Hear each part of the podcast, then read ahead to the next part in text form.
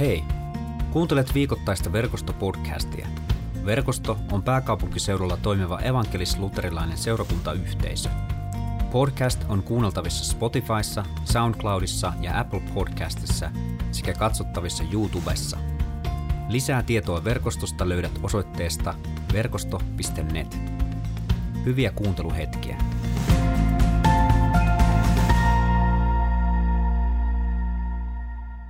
Eli tämän päivän evankeliumi on Johanneksen luvusta 9, sieltä erinäisiä jakeita. Jeesus näki tien poskessa miehen, joka oli ollut sokea syntymästään saakka. Oppilaat kysyivät häneltä: "Rappi, kuka teki sen synnin, jonka vuoksi hän syntyi sokeana? Hän itse vai hänen vanhempansa?" Jeesus vastasi: "Ei hän, eivätkä hänen vanhempansakaan. Hänestä tuli sokea, jotta Jumalan teot voisivat ilmetä hänessä." Meidän on tehtävä lähettäjäni työtä niin kauan kuin päivä riittää. Tulee yö, eikä silloin kukaan pysty tekemään työtä. Niin kauan kuin olen maailmassa, olen maailman valo. Näin sanottua Jeesus sylkäisi maahan. Hän teki syljestä mutatahnaa ja siveli sitä sokean silmeen. Sitten hän sanoi: "Mene Siiloan altaalle ja peseydy." Siiloa tarkoittaa lähetettyä.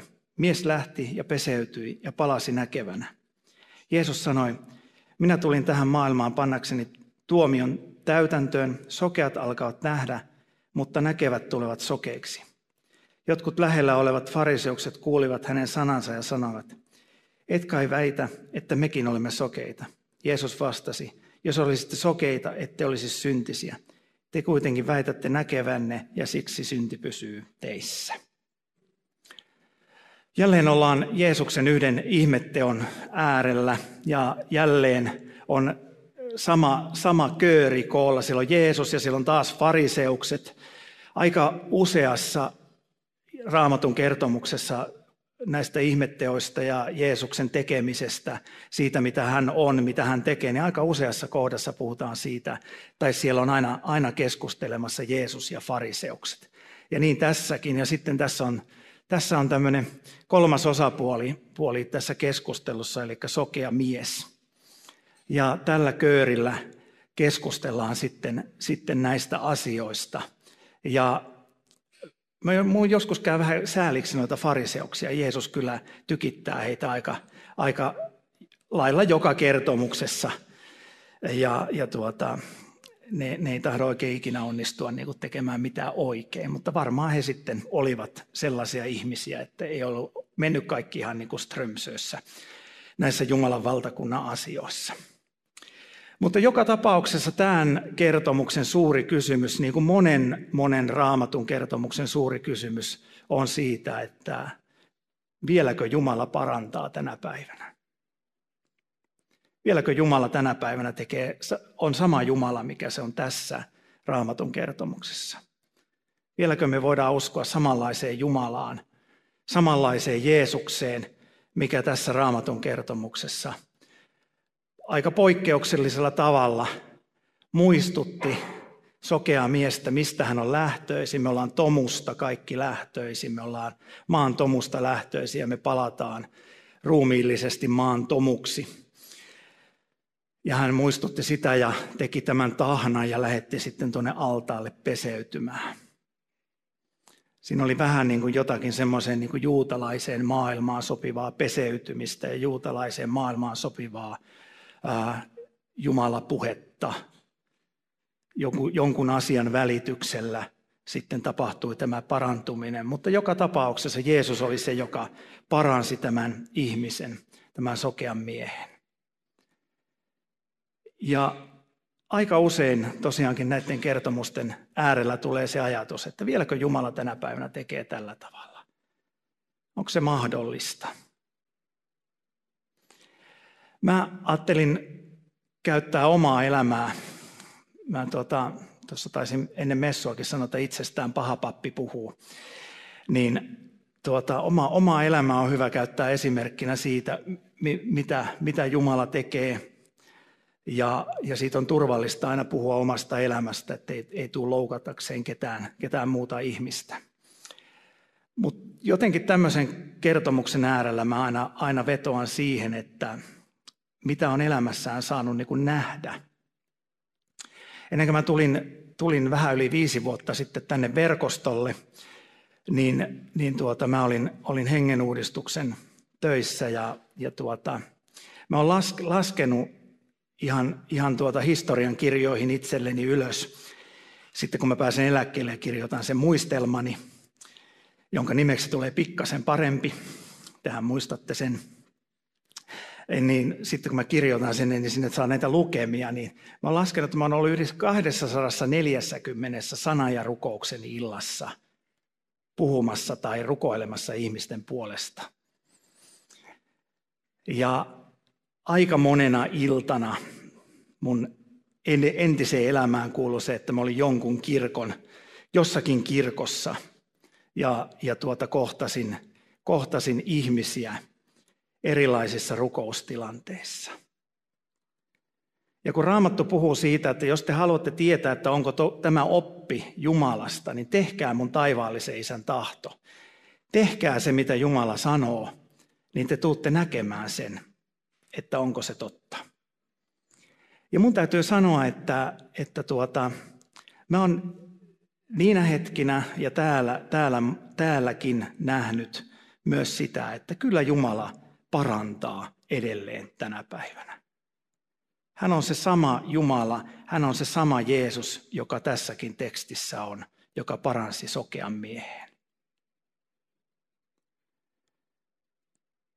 Mä oon joskus vähän niin kuin ehkä vitsilläkin sanonut sitä, että mun suurimmat virheet pappina, mistä mä oon saanut eniten palautetta, on se, että mä olen mennyt rukoilemaan ihmisen puolesta ja se on parantunut. Ja siinä ei ole kysymys siitä, että minä olisin tehnyt jotakin, vaan on voinut vaan ihmetellä sitä, että edelleen Jumala parantaa ihmisiä. Sitten on se kipeä tilanne, että on paljon sairaita ihmisiä. On valtava joukko ihmisiä, jonka puolesta on rukoiltu vuosia ja vuosia. Ja sitten heidän kohdalla ollaan tultu siihen tilanteeseen, että he ovat kuolleet siihen sairauteen, mikä heillä on. Ja Jumala ei ole siinä tilanteessa parantanut.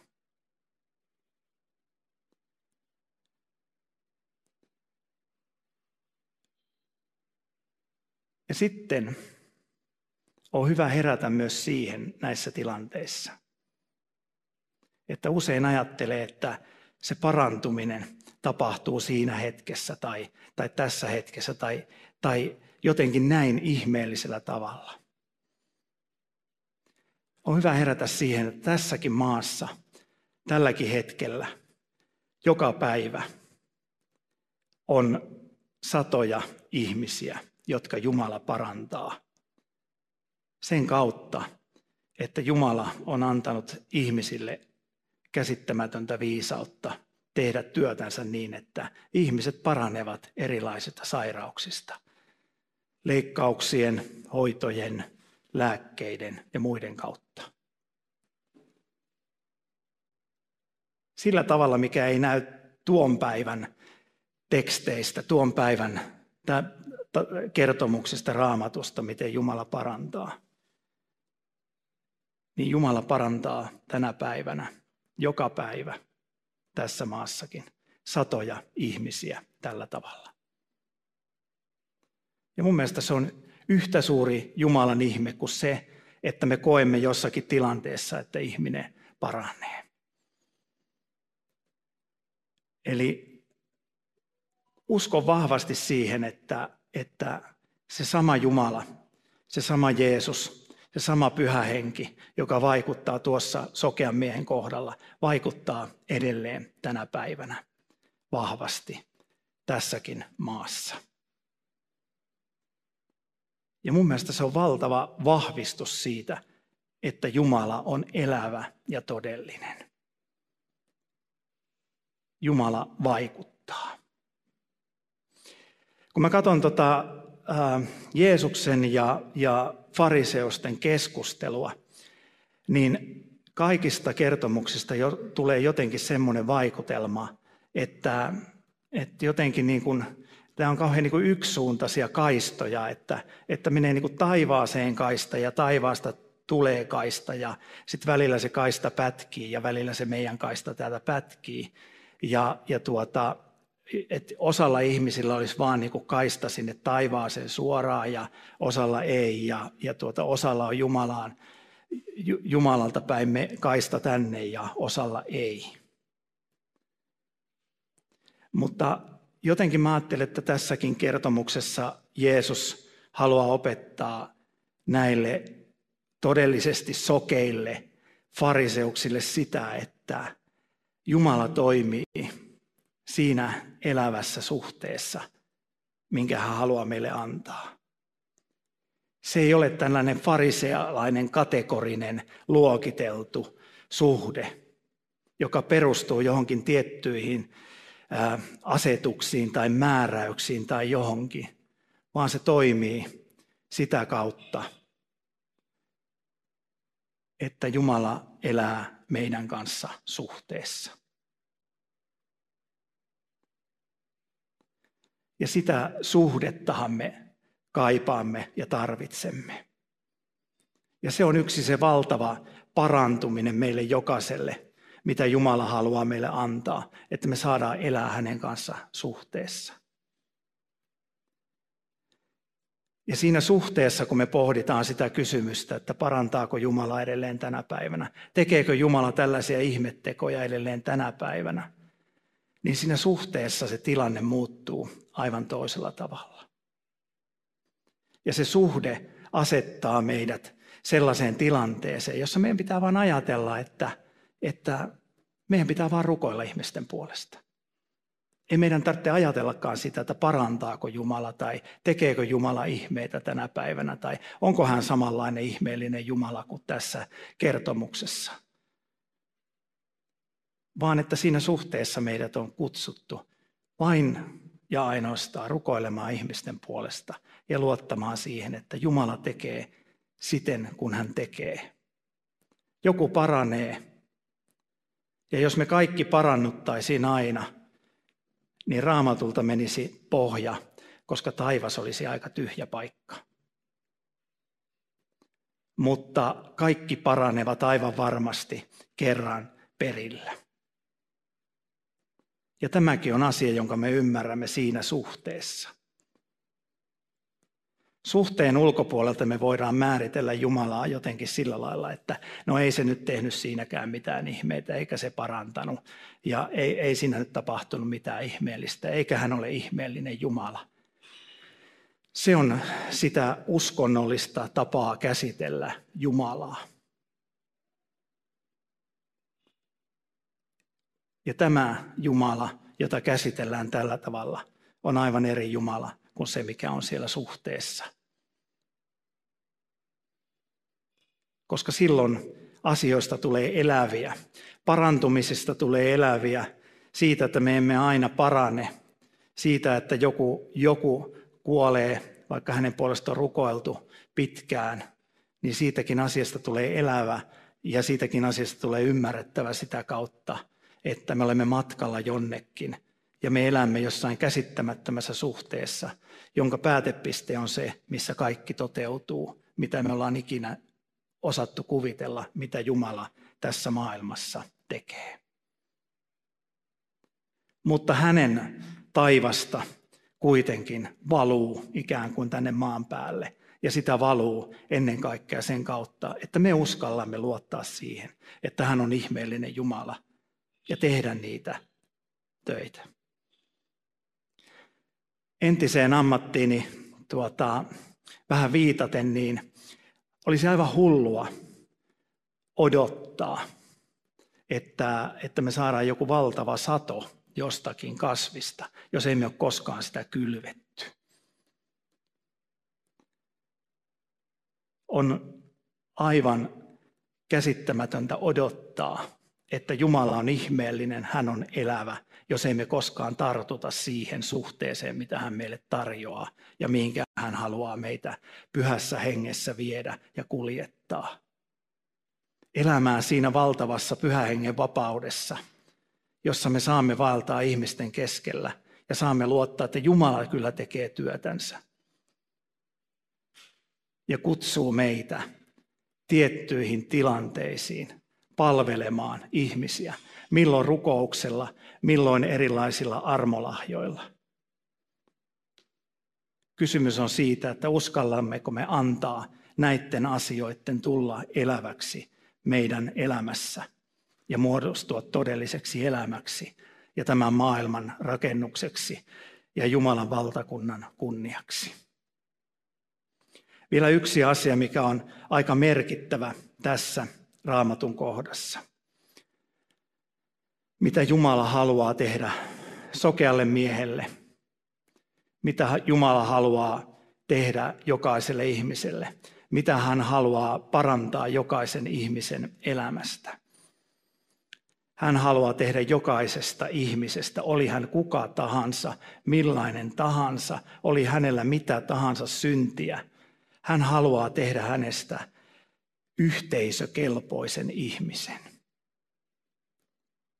Hän haluaa kutsua jokaisen ihmisen elämään niin yhteyteen hänen kanssa, mutta myös muiden kanssa, ja sitä kutsutaan seurakunnaksi.